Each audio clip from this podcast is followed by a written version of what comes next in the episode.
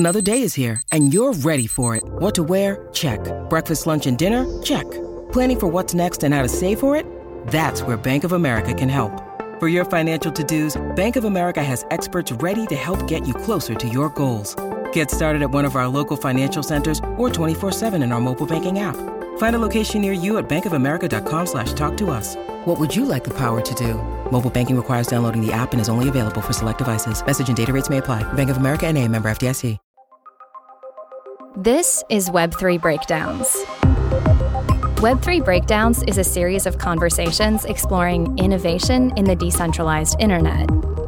Each episode, we will focus on a different topic.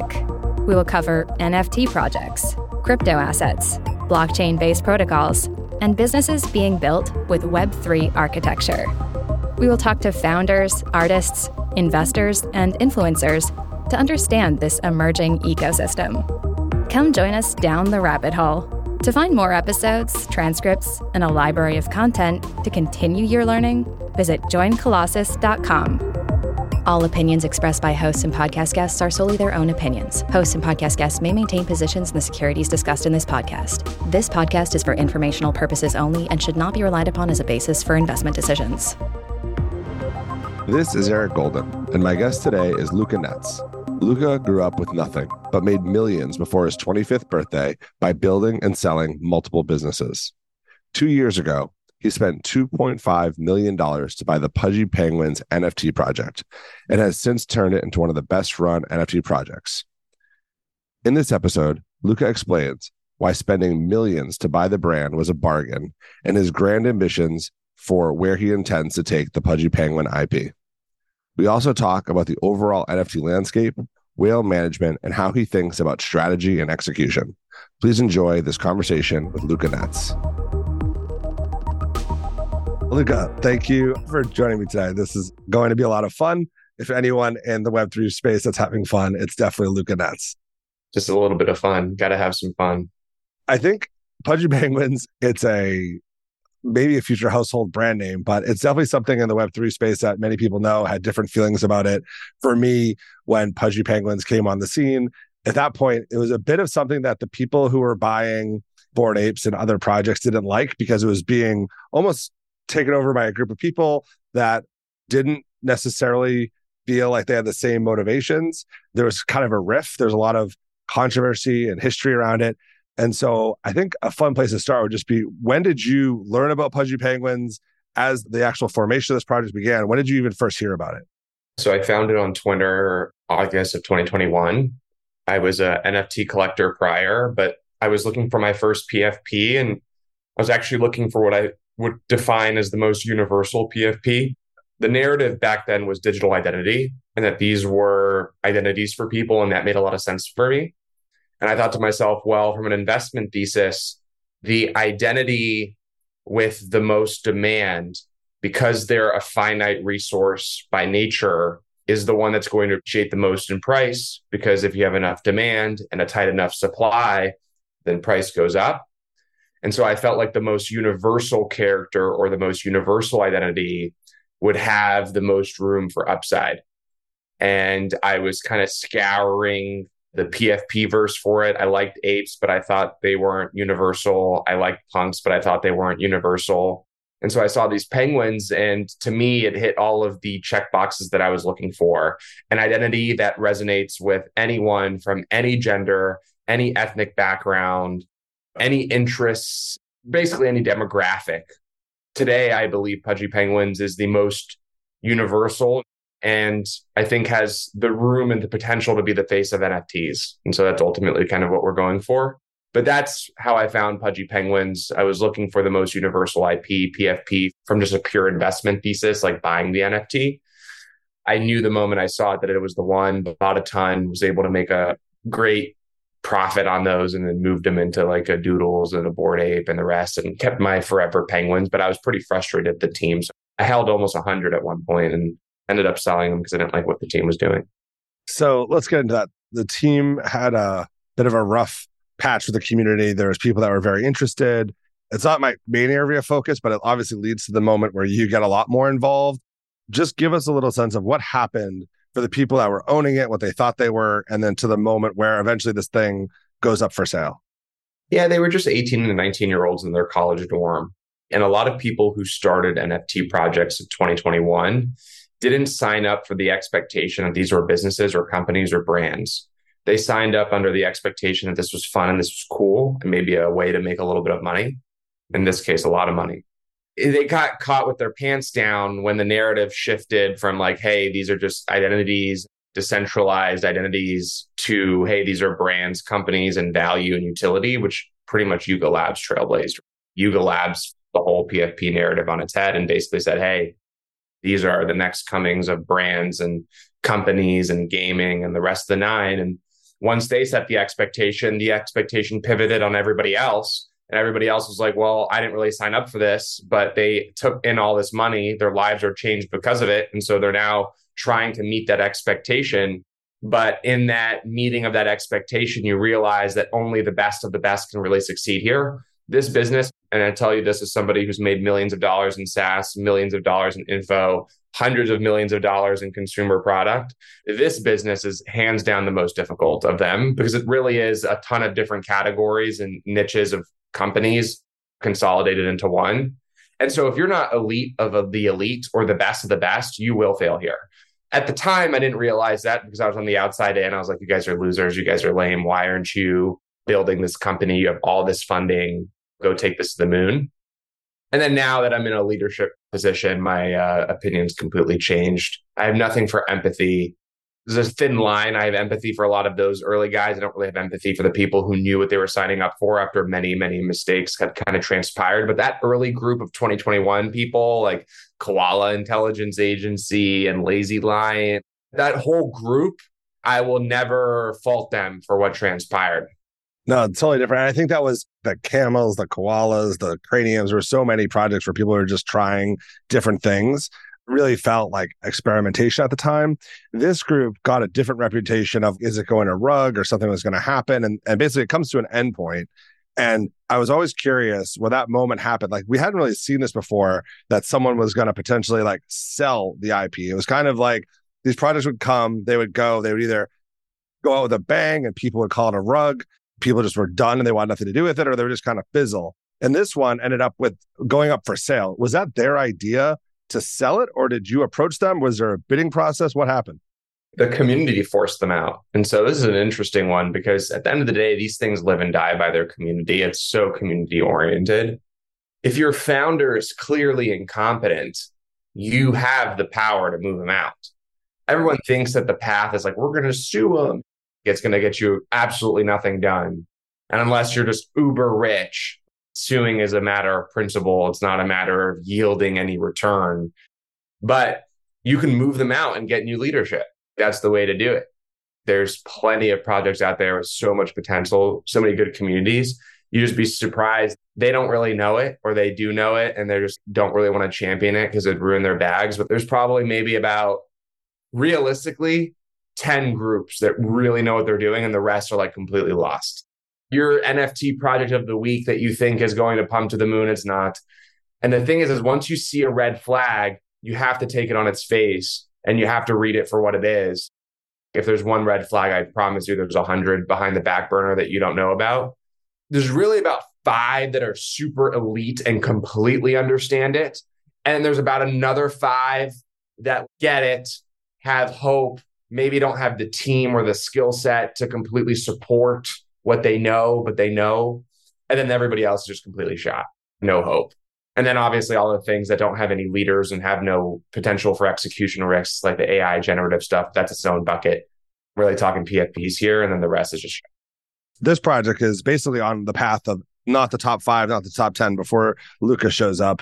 This is basically like all the other ones. They don't have the talent. They don't have the people and empathy to the people that were not signed up for this. But the thing's going down. The community is upset about it, but this is a very unique situation, unlike the other ones where they just kind of end or it's over or they just exist, but nobody cares.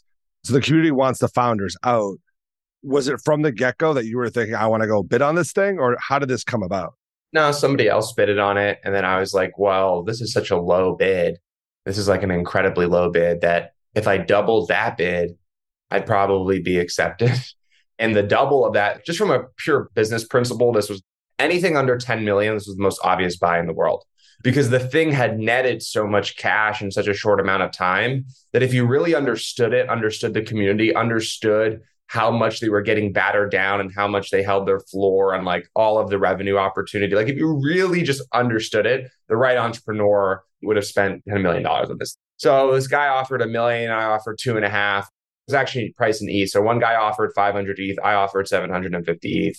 They took my seven hundred fifty E T H offer. I was like debating between one guy and another. And this guy clearly wasn't qualified to run an N F T project. He was like running an N F T marketplace, but not a super successful one. And so I ended up winning the bid and the rest is history. I want to go back to that. In your mind, this thing was worth ten million.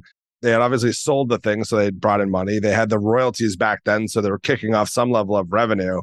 How much of that was tangible cash flow? And did you keep any of that? Or did you start with zero? And how much of that was your vision of brand and value, the intangibles of what that could have been worth? When you look at like the marketing dollars, the New York Times article and the print with like the C N B C and the familiarity, and you like piece up all of those intangibles, then you look at revenue, which in like six months, they had netted like seven million bucks. And then you start looking at Bored Apes, four and a half billion dollar raise. You start understanding that cryptos vary about first longevity and history. This being the N F T project that was a lot of people's first N F T project, really one of the first mainstream pushes of N F Ts. If you believe in N F Ts, Pudgy Penguins had all of the ingredients to be like a a la Bored Ape in that same category. Same time frame, same timeline. And then honestly, it was way more battle tested. That holder community is so, wouldn't say they're better or anything. They're just more battle tested. They've been through every crazy FUD cycle. Bored Ape is feeling its first real FUD cycle right now with obviously the dip in price and things. Take all of those intangibles and it's like, dude, if you believe in N F Ts and you believe in P F Ps, this thing's worth at least ten million bucks. I actually told the team, I was like, the moment we bought this thing, it was worth ten times what we bought it for, in my opinion. I firmly believe that. Thankfully, venture has since supported that thesis higher than obviously twenty-five, but we're definitely in line in that thought. It just had all of those intangibles. And I knew that if it had somebody with a vision that was leading the charge and doing something differently, that it ultimately was going to succeed. And I was actually really just frustrated the entire space. Even today, Eric, if I had fifty million dollars, just letting you know, if this company had fifty million dollars, it would be a clinic unlike anything you've ever seen. I daydream about the moment that I have ten. So now that I have ten, things are definitely amping up a little bit. But we bought the business with no money in the bank. So we bootstrapped, we bought it for two and a half, started with zero. We all worked for free for nine months. This group is like a group that is thankfully very well off. So they found success, but talent like that doesn't work for free. Thankfully, they saw the vision and they had means to pay their bills. And some of them are pretty much set for life. That doesn't neither here nor there. These guys were still pretty much work for free. I mean, I get paid eighty grand a year. I'm probably the cheapest paid C E O in a top twenty N F T project. That I can probably guarantee you. But we bootstrapped this thing with freaking nothing. When you look at what some of these other projects have, it's like, what the fuck are you doing? You are completely paying yourself an exorbitant amount. There's no other way. Because my frustration really with coming into this was also to prove a point. Everyone was claiming they were a brand. That was the key word. That was the sell. That was the hot topic that made them tens of millions, if not hundreds of millions of dollars. And yet none of them actually were doing anything that any traditional brand would be doing. So they really were just schmoozing the Web three audience with this hopium of the potential of the I P or the potential of the brand or the potential of a movie series or a physical product line. But they all completely fucking just took the money and pretty much ran. And they still show up every day. But you know, really what they're showing up for is just that monthly salary. And not because they're in the business of winning or trying to innovate or push things forward. They're really in the business of just paying for bigger homes and better vacations on a yearly basis. And so that was a core frustration to me, and I wanted to come in and prove a point. And I think we have proven that point. I think we've shown the entire N F T space that you don't really need shit to make that shit done. That should be coming in your new pin tweet. I want to go back to understand your background because I couldn't agree more. We have a mutual friend who had echoed this early on. I come from finance. He comes from brand marketing. And I was looking at the prices and the trading. He was like, these things calling themselves brands are all garbage. Like, this is all worthless. Luca is the only one that's impressing me. I'm curious your background, your team's background. You've shared publicly you didn't grow up with much, but before N F Ts, before crypto, What are those skill sets, your career? How did you get to this point to be with a group of people ready to spend two and a half million dollars on an N F T project? Yeah, so I'm an elite marketer. That's my superpower. I just understand consumer behavior and I understand how to get attention. So like that's really what I'm good at, what I think very few people can do. The team is very much a consumer product team, and there's people I've been working with for many, many years. I refer to Peter and I as our dynamic duo. I'm marketing, he's creative. They work in tandem. Good marketing means nothing without good creative. Good creative means nothing without good marketing. Lorenzo, complete tech wizard, Wharton Blockchain Accelerator winner, four-time national robotics champion, GigaBrain C T O, and now he's also our president because he just understands finances and managing people way better than I do. So I'm just definitely overarching vision. Jennifer, we definitely don't make it without Jennifer as our chief legal officer. Actually, the only person I didn't know before Pudgy, we actually brought her in, but she's an I P lawyer of twenty-five years, Silicon Valley lawyer. I P Silicon Valley, exactly what the heck we're doing, complete superstar, and just puts the company above all else. Then you have people like Vedant. I teed him up in a consulting business that I was just doing on the side for fun about a year prior. We got Nick, got Kevin, got people like that, just people I've been working with for many, many years and people that I know I've succeeded with. Now, as we scale the team, it's, I'm not going to lie to you, but it's been a little bit of tough because all the people that were like low-hanging fruit and next steps, we've taken all in. So now we're like going outside of our network. So that's been a little bit strange because we made it this far, really going inside of our network. But just consumer product guys and gals that we've all seen tremendous success before. Two nine-figure a year businesses that I've been a part of very meaningful way, whether it's on the cap table as a founder or as huge investor and C-level role for this. And so we have a playbook that we kind of follow that makes these things succeed and permeate and transcend. It's kind of our superpower. And so we're kind of just leveraging that playbook, leveraging technology and pieces we never had before. Peter and I have never had a Lorenzo before who can actually like build the craziest technology. I've been dying to have somebody like this in my life for a long time.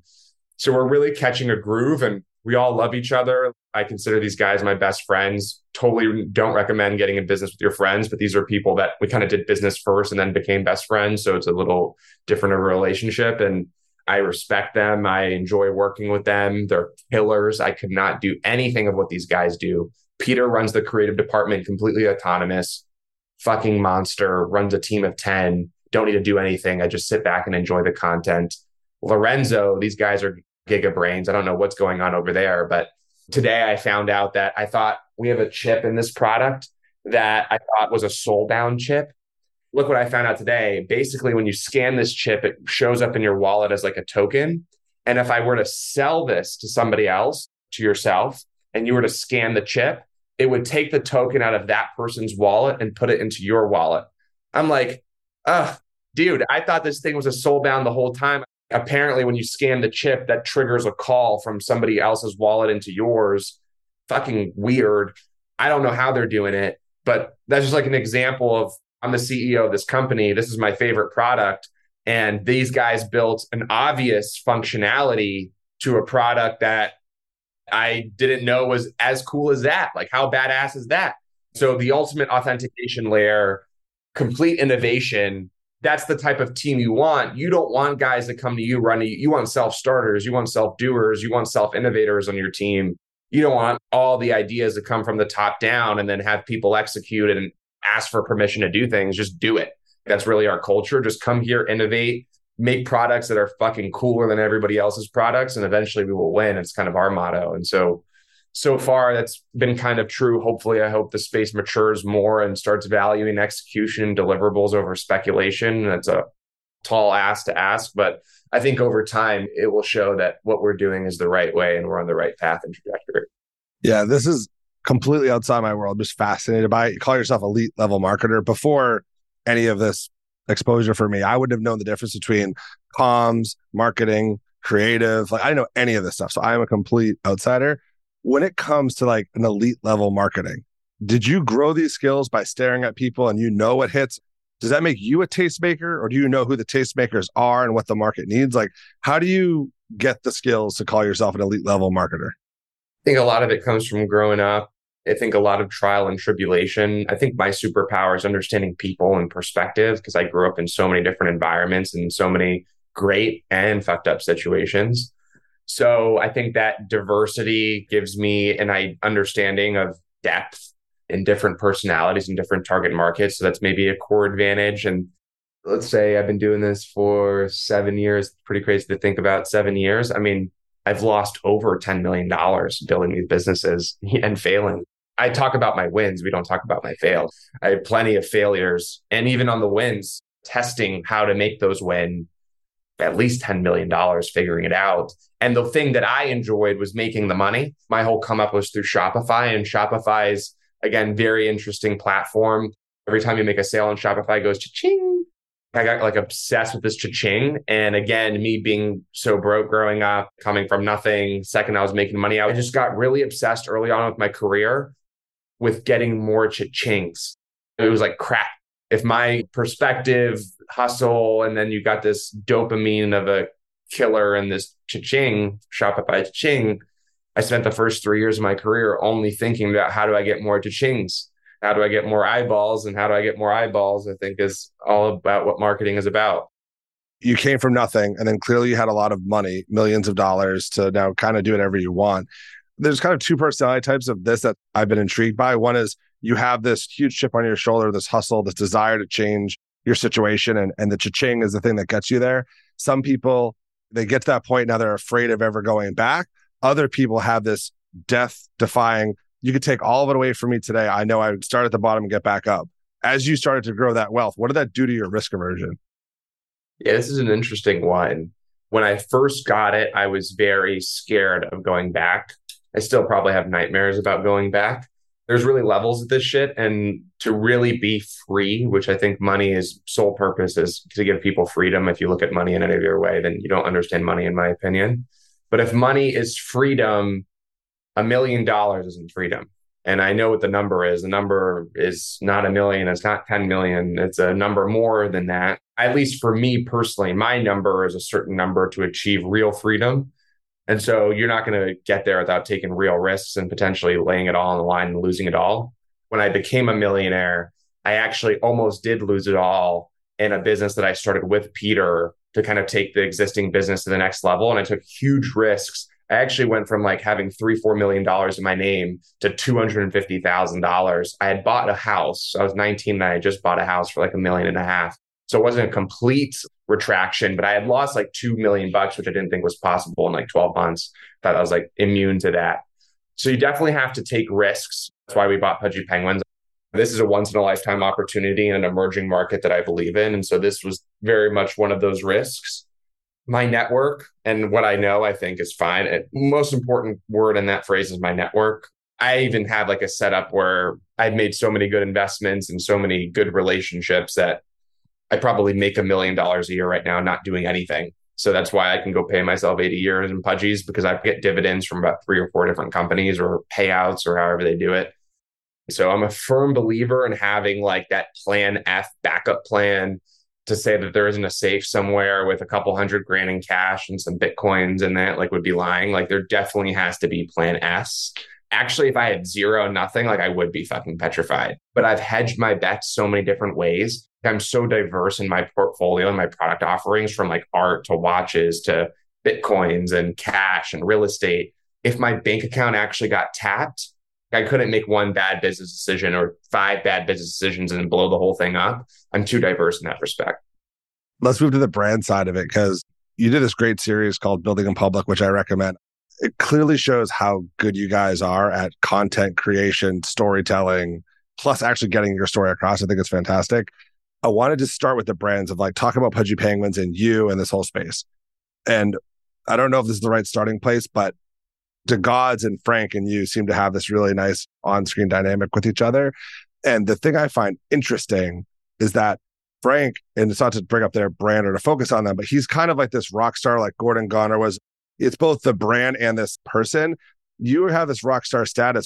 When people talk to me about you, they talk about your execution and then they talk about the brand. So with these N F T projects, sometimes you have these founders as being part of it. How do you think about, just as a starting point, the brand separation between the founder being such a big part of that cult and the brand itself? One piece of research I did, I made a tweet about it a couple of years ago, but there's a direct correlation with the most successful stocks in certain industries and the followers of the C E O.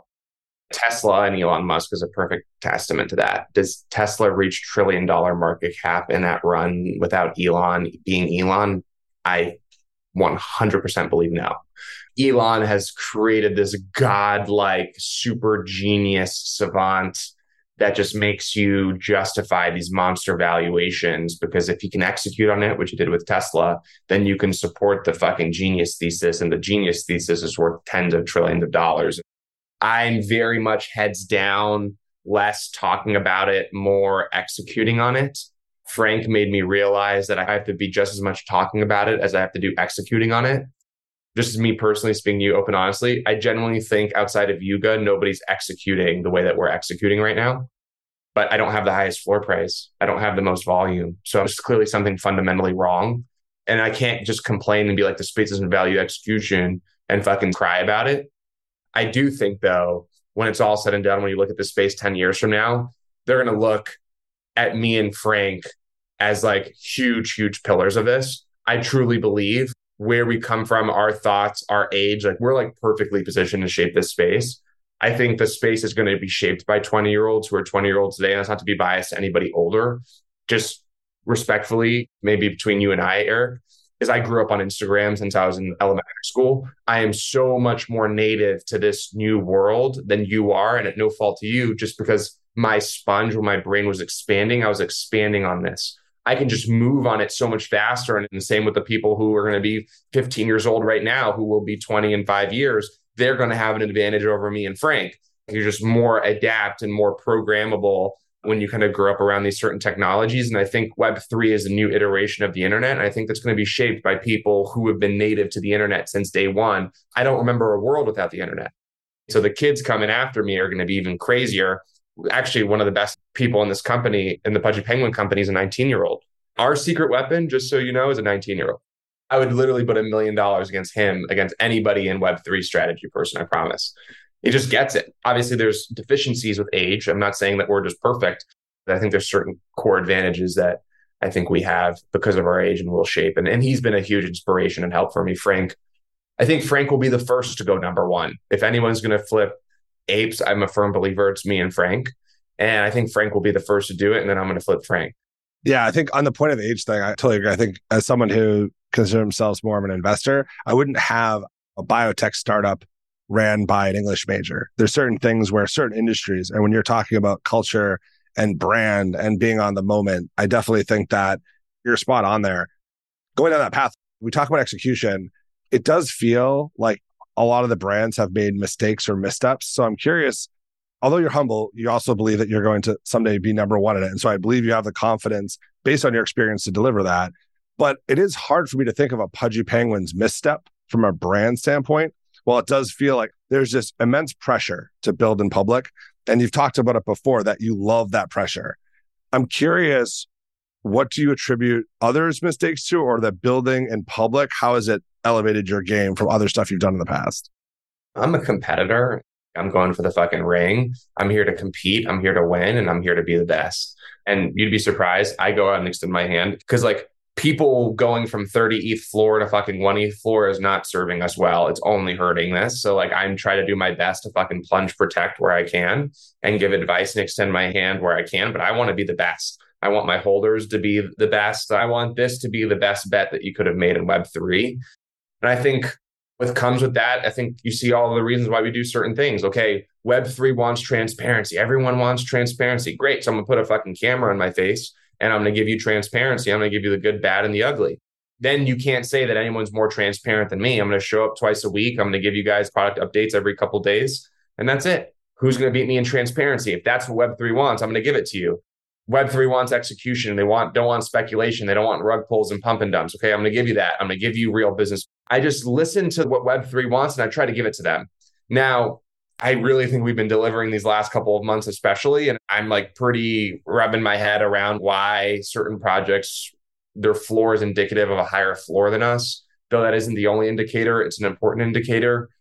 And so there's like one final piece in whale management that we don't do. I think the only justification why somebody has a higher floor price than us right now is either one Ponzi-nomics or better whale management. And you'd be surprised, but a lot of this game is whale management. If you look at some of the top projects and you kind of like think, why are they still surviving or why are they still around? Whale management's an interesting one. And then Ponzinomics, obviously, nature of crypto.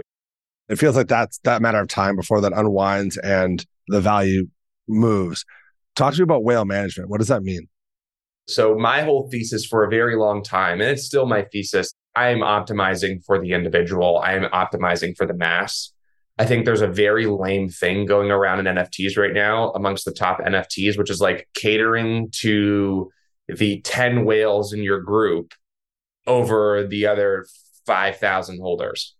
Now there's a balance, and that's where I misgauged, is I was like, dude, I'm gonna not going to do this selectivism shit. But in reality, people are thinking that project X, Y, and Z are doing a better job than me because their floor price is higher. And the only reason why their floor price is higher is because they've got ten giga whales that are just holding that thing. Okay, well, I'm kind of doing my community a disservice by not optimizing for the people with size that putting their money where their mouth is in a meaningful way to collect our collectibles. So right now we're picking up the whale management side where it's like, okay, we got to play a little bit of the game. And I get it. And to say that that is unreasonable, it's not. I have a Platinum Amex. At the end of the day, a black card gets instant calls. You get instant fucking service because you spend a quarter million dollars a month versus, you know, my Platinum, which is still great service. It's a great experience, but I might have to wait here and there on a call in a line a little bit. That was kind of an eye-opener perspective for me over the last month. Was like, okay, I need to neglect the black card owners and to say that you just get the same as the green and the gold and the platinum is actually not how the world works. And I think our holders will understand that as they start to see maybe a little bit of a couple free exclusive merch pieces to the whales, like things like that, that we're going to kind of kick in. And granted, Yuga might not need to do that, but Yuga's lightning in a bottle, like huge monster run. They're the only project that doesn't need to do any of the shit that I'm talking about. They're in a whole different playing field because of how high and how much value they gave to holders during that epic run. But everybody else, this is the game that we're playing. We're playing, we're in a whole different pond. We have to fight for ours. I like the fact that you're admitting you didn't do this before. So clearly you did not think this was the appropriate strategy. And you have to balance this looking at the floor price. For years, talking to public C E Os and everyone saying, I don't look at the share price, but you know damn well everyone looks at the share price, and trying not to be impacted by it in the short run and think for the long run. Is it your belief that this whale management is a temporary thing and your experience with brands and marketing that over the long term, eventually, look, you only own one of these things. You're not dealing with this, or is this a forever thing that will happen because these are collectibles and there's money and there'll be whales?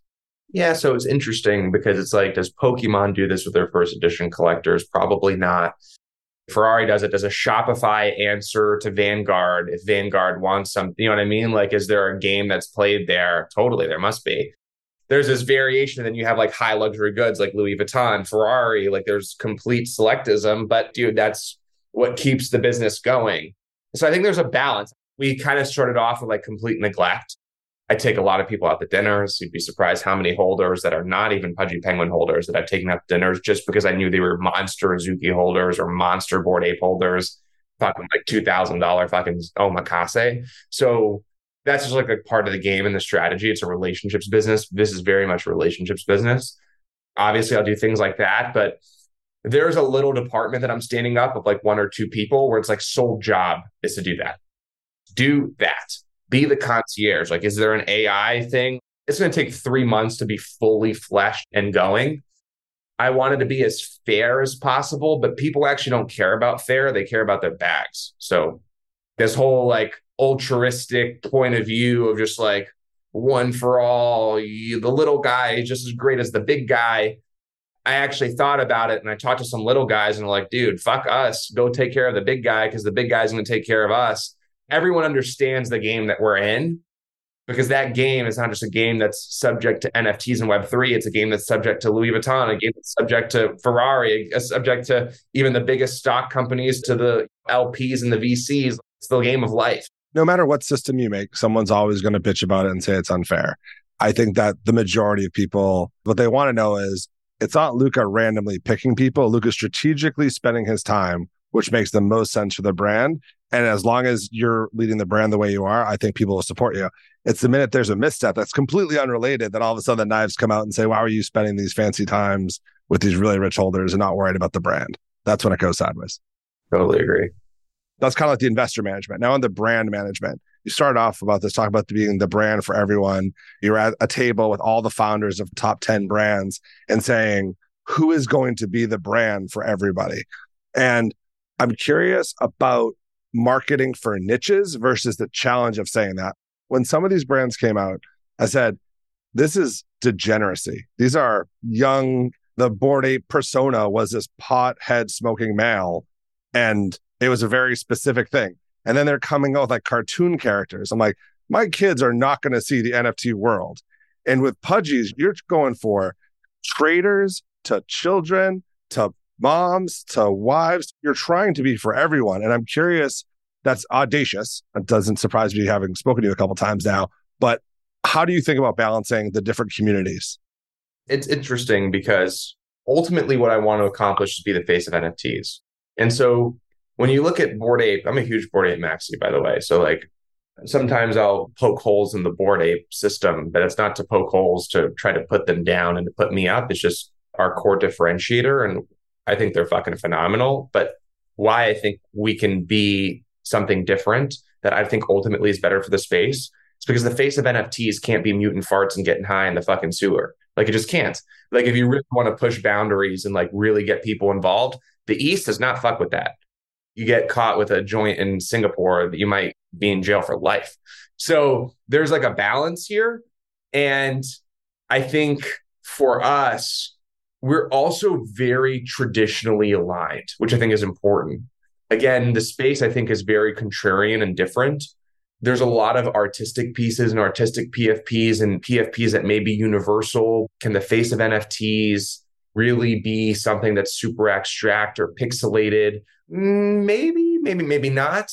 When you see a Pudgy Penguin, I think we can all agree the penguin is very easily digestible. You take a penguin to Tennessee, they get it. Go to an elementary school, they get it. You take it to a mom, she gets it. You take it to, you know, a person in the hood, they get it. You take it to Europe and Paris and London, they get it. You take it to somewhere in the middle of Asia and some Eastern country town, they get it.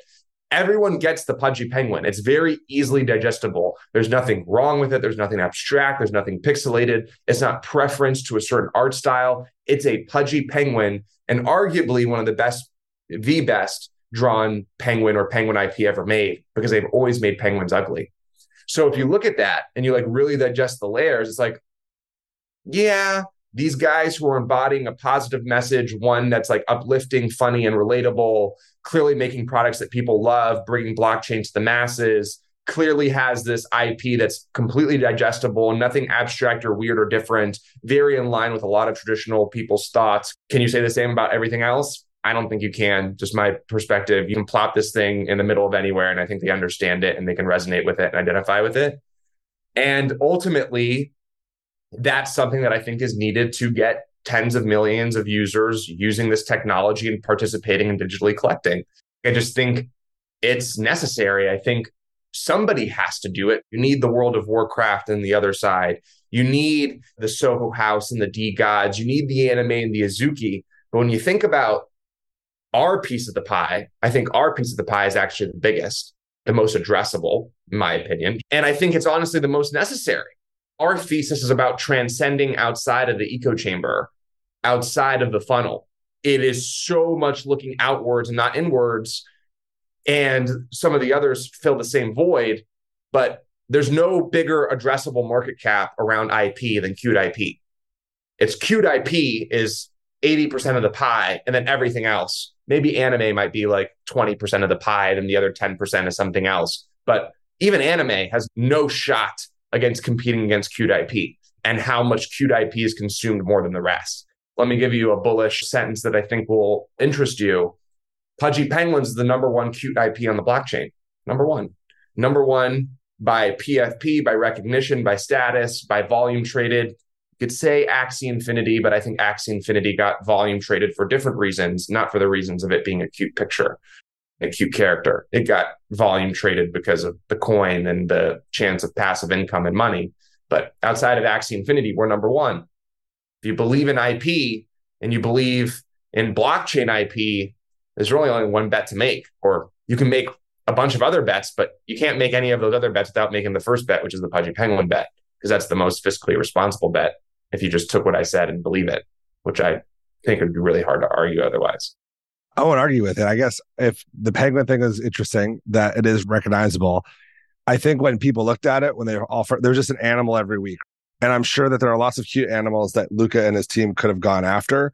Give me some of the early things that you did that really set this off. Could have been koalas. It could have been chipmunks. I know penguins are great, but obviously you guys did a lot of steps.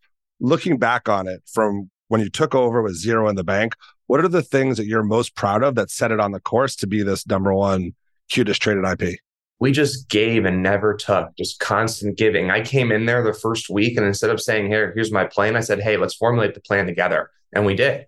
Our first month in taking this over, we had no money. What did I do? I threw a hundred grand party in Miami that I could not afford. Tory Lanez performed. It was a yacht the size of the fucking Eiffel Tower. Biggest yacht you can rent in Miami, like five hundred feet. It's fucking insane. twelve thousand dollars an hour. Complete full service, food, didn't have to pay a penny. Got our whole team, put them in Airbnbs. That's like just the first month. Went on that first sprint at that party. Then we just started providing value, started showing up and communicating, not deterring. We put two and a half million dollars here. Like, how are you going to bet against us? Step after step after step. I say I'm going to do something. I do it. Hey, instead of just extracting, we let you participate. We're going to make this toy line. Hey, you bring your N F Ts. We'll make the toy line together. Boom. Participation. And I think like a lot of people will copy what we're doing. So like a lot of people are doing our Instagram content and our gifts and our toys. But it's like, you guys don't understand it. We're not doing well because we just made a toy line. It's just so freaking cohesive in the vision. Everybody gets our vision because they get our character and they see that vision within that character. You can't have little dragon characters and think you're going to go and do the same thing and launch some plushies and think you're going to have the same success. A lot of these people are in for a rude awakening. Oh, you have an N F T I P, so you can just go do relatable content like we're doing. It's not even your brand. But if you look at everything that we're doing, it's not one individual piece that we're doing that's impressive. It's how cohesive the entire brand is that's impressive. Is that anybody with eyeballs, any finger on the pulse, can see what we're doing and be like, fuck, that's really well done. I think D-Gods does it well. I think Azuki does it well. I actually think Bored Apes don't do this very well. Being a Bored Ape Maxi, I think this is like, they could be stronger here. One of the reasons why I think they picked up ten K T F, because I think they were really good at this stuff. I feel like they just started translating their brand message more recently, better. Still a lot of moving parts there. I think when you're talking brand, it's us, Azuki, Gods, who have really have a cohesive brand. To me, I find the place a fascinating case that there's definitely things you can see where, yes, I'd love to see what would happen if Luca had fifty million dollars, but before I'd ever heard of you, I would never give you fifty million dollars. Now that I've seen you, as much as people think that's a good thing, that's a huge burden to just be dumped in that and have unlimited resources. There's definitely something where the best things come from scarcity. And along those lines, for your brand, and I do give me the brand marketing class or the master classes, are you thinking that far in advance? When you first got it, no plan, let's just all jam together and figure out what we want. When you look out in the future, are you saying, now I have my one, three, and five year? Or are you just so reactive to the pulse of what's going on that the minute you hear something like this week's plan is three weeks ahead, and then four weeks from now, I'll decide where I'm going? So I know my North Star for ten years from now, like the ultimate of everything goes right. I think that's really important. For the longest, we were not three months ahead. Part of this space is you have to be on your toes. I found about ordinals really quick. I saw Frank do ordinals and I said, I'm not going to touch that because I thought he did it the best. But I actually saw it before he launched it and discussed it internally before he launched it. Could have been a great way to be non-dilutive to our ecosystem, raise a little bit of, and also providing something that's really cool and being on the forward facing. Before Yuga or Frank did that shit, I was totally there, but I didn't want to be too fluid in my pivots. So I didn't do that. You could argue both sides that that was a good decision or that was a bad decision. Only time will tell. So you have to be somewhat fluid. One of the things that Frank does well, some people think it's a huge deterrent. Some people think it's a huge blessing. I would probably say I appreciate it and I personally respect it, is he pivots on a fucking dime. His vision three months ago is probably not his vision today, his vision six months ago. Some people don't like that because they don't know what they're buying into. But that's what also keeps them really exciting and keeps the hype. It's like you almost don't know what you're going to get. So it's really a catch twenty-two. I know some guys with serious eyes who do not rock with that. I know some other guys with serious eyes that are like, dude, this is the only thing that I need to be buying into because fuck anything else. I'm trying to find a balance in between that, me personally. I see actually both arguments. For a long time, I was only three months ahead. Now we're about six months ahead. We know what's going to happen six months from now, which is good. I'm trying to get twelve months ahead with little pockets that I can fill in the gaps. I don't think you can get more than twelve months ahead. I think if you try to plan more than twelve months ahead, you'd be doing yourself a disservice. Obviously, there's a couple products that do require like a twenty-four month roadmap that like you stay concrete and stick to. If I can get twelve months ahead, that'd make me feel really good on our product line, on our launches, like on our web three activations and tooling and things that we're making. I think twelve months ahead is a fair equilibrium with, again, some pockets, the ability to be like, hey, if something really sexy comes around, we got to stop what we're doing and fucking pounce on that opportunity. Yeah, I think that was kind of the earlier question I asked where it's nothing against it, but I feel like if you're buying D-Gods, you're buying Frank versus when you're buying Pudgies, I can see a brand, which gives, for someone like me who might be playing on longer terms or buying or something or holding, that's going to be a personality thing. I totally get it that different people are going to want different things, but obviously that also clearly leads to different brands. You talked about the industry, both from a competitive standpoint, out of respect that you want to be number one and beat people. You're not putting people down to put yourself up, which I like. But what does the industry need? If you could stab your, we would just accelerate through. To me, there's obviously the down market, hopefully will purge some of the nonsense out, but what would help move it forward to bring whatever the ten-year vision is faster? Garga will tell you infrastructure. The infrastructure is not there yet. I haven't had big enough moments to tell you that the infrastructure is not there yet, other than Pudgy World, which I'm now feeling the pains of. We launched something that was working perfectly, and then fucking because the infrastructure is not there, things are starting to break. So obviously the scamming and the stealing has got to be some sort of like fucking safety mechanism there. That always sucks. There's been times I remember that we'll have like a pretty bad dump on our digital collectibles because somebody got hacked. We'll cascade fear. Some dude got hacked a couple months ago for twenty. That took us from four and a half E T H to three and a half E T H. The community's not stoked when that happens. And then I think ultimately execution. This is my biggest frustration. I don't know how to fix it. All I can do is just say it so the space can get educated on it. The space does not fucking reward execution, dude. The space almost rewards the speculation and the rugs and the extraction of value. And everyone will tweet, oh, this is sucks, this is sucks. And they will like two days later go buy it because it's pumping and they just will go buy it. And it's like, oh, but you just tweeted how much it sucked, how bad this was for the space, how much of a rug and a needle move and how we cannot support lack of execution and things like that. And then just because it pumped zero point two E T H, you're now buying it and supporting it.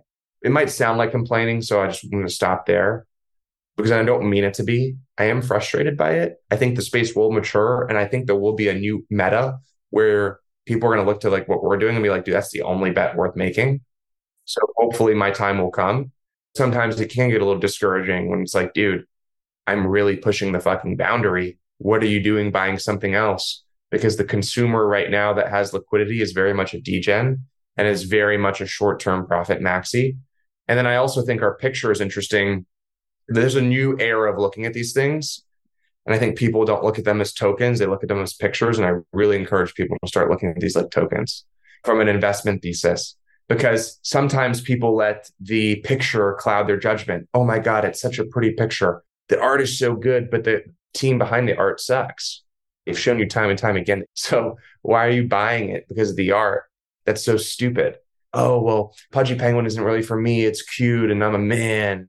Look at the fundamentals of the token, though. Remove the picture. If the picture's not for you, great. The picture is there to fool you, truthfully. If they looked at N F Ts like tokens, we'd fix a lot of problems, I promise. But even the tokens, they still do that. Why does Solana have a bigger market cap than Polygon when Polygon makes real money and Solana doesn't? It's just the nature of the space. It's like a broader frustration. But I do think with the N F T space, it is very lopsided. The picture is so confusing to people. Yeah, I think one thing that this comes up with is where does the value accrue? So I would buy equity in Pudgy Penguins, invest in the company. And there's this whole question of like, does owning that token, that picture, what am I owning? This is like the biggest thing in crypto where securities and tokens begin and end. And so I think for people, it almost becomes easier to become this massive speculative class because they don't know what they get. There's a gray area. And what they end up doing is just definitely by the crowd, just flipping to the next project that they think is going to pump their bags. This one frustrates me because it's one I hear tons. Like, dude, I want equity. I don't want the N F T. And I'm like, thinking to myself, I'm like, well, what other N F Ts do you own? Because in reality, from my perspective, I know exactly how to accrue value to holders. I've studied the Bored Ape playbook. I could tell you the back of my hand how to do the Bored Ape playbook. And I'm going to do the Bored Ape playbook to the best of my ability. The thing is, is I can't do the Bored Ape playbook at four E T H with three other existing collections. I can only start kicking in the Bored Ape playbook once I start hitting twenty, twenty-five, thirty E T H. I know exactly when to pull the levers.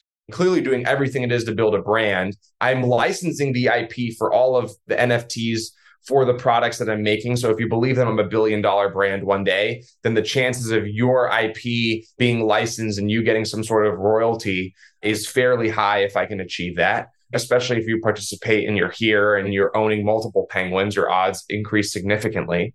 Because realistically, you know, for licensing deals, there's only a thousand or two thousand people participating. You build a product line big enough. How many products does Funko have? Like ten thousand different S K Us? It's very achievable, actually, when you think about it. So I get that argument, but I actually like kind of don't.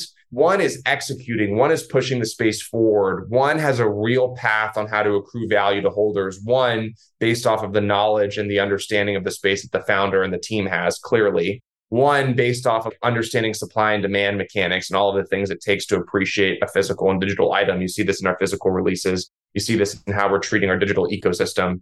So it's like, yeah, but like you saying that, you must own no other N F Ts, because if you put this next to, again, with the exception of, I think, only a couple, an Azuki, a Bored Ape, a D-God, if you own anything else, I don't know, man.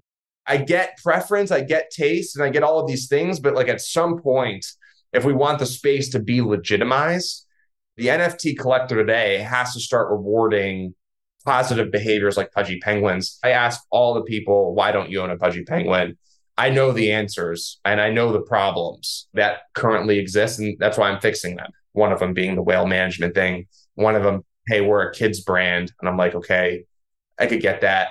These are really becoming a huge focus for us because this is not a kid's toy. I'm hearing people on their reservations and I'm fixing for it. So we'll see in six months from now when I fix for all of these reservations what people's excuses are. Yeah. The space that you're in right now, execution isn't rewarded. The next ten, twenty percent move gets rewarded because you're leading towards still the same group of people. I think there's one of two things that's going to happen. The collector base will change over time and they will reward them, or really smart people like you will move on to something else. Those are the two paths I see. You can create a lot of value in a lot of ways, Luca. I'll tell you my personal bias because I don't own one, but I have always wanted one. And I think this whole process will probably make me go buy some. Personally, not my advice. I remember when it first came out, there was crypto traders that hated N F Ts. They were O G. They thought the whole N F T thing was stupid. And a whole new group of people showed up and they were just nothing but negative. And then they bought the Pudgy Penguins and they were kind of the first people. It always left a bad taste in my mouth. And then I had friends from Wall Street buy them. The New York Times hit. I met Kevin Roos for lunch after the article randomly at an event. And so I was like, how the hell is this brand getting all this attention? Now, two eighteen and nineteen-year-olds did an amazing job bootstrapping the brand. And it was just this negative taste I had. It had nothing. It was all pre-Luca. Everyone's like, talk to Luca, see Luca. Then you start looking at it, and it's just most people aren't picking their heads up because it's not the interesting thing to do. But my belief is, over the long term, either the people executing get rewarded or those people leave and the whole thing fades away. There is not a third path for me. I could agree with that. Probably a great place to end, Luca. This has been a lot of fun. We ended with the same question, and I'm excited to ask you because you are executing like this. What are you most excited to build over the next six months and over the next six years? Within the next six months, we have, I think, one of the most important and impactful announcements to ever reach Web three that will happen before the year's end. We also release, I think, a product that solves one of Web three's biggest problems, which is licensing at scale and, and Project Overpass. And so I'm happy to make that tool for the Pudgy Penguin community and ultimately give that to the space to enjoy and to digest. And then six years from now, I want to be the world's greatest I P brand. I want people to know and think of Pudgy Penguins the same way they know Hello Kitty or Pokemon or any of these amazing I Ps and characters. And I want to be doing shows and T V, and I want product lines to get even deeper and more extensive or more collaborations. And ultimately, I want to have a game a la similar to a Roblox or something like that. And so again, six years from now is quite a long time, so we'll see. But that's kind of our thoughts. Thanks, Luca. You never know as an investor who to bet on. There's some people I would not bet against. I put you on that list. So thanks for doing this today. This has been fun. Thanks, dude. I appreciate you. To find more episodes of Breakdowns or to sign up for our weekly summary, check out join colossus dot com. That's J O I N C O L O S S U S dot com.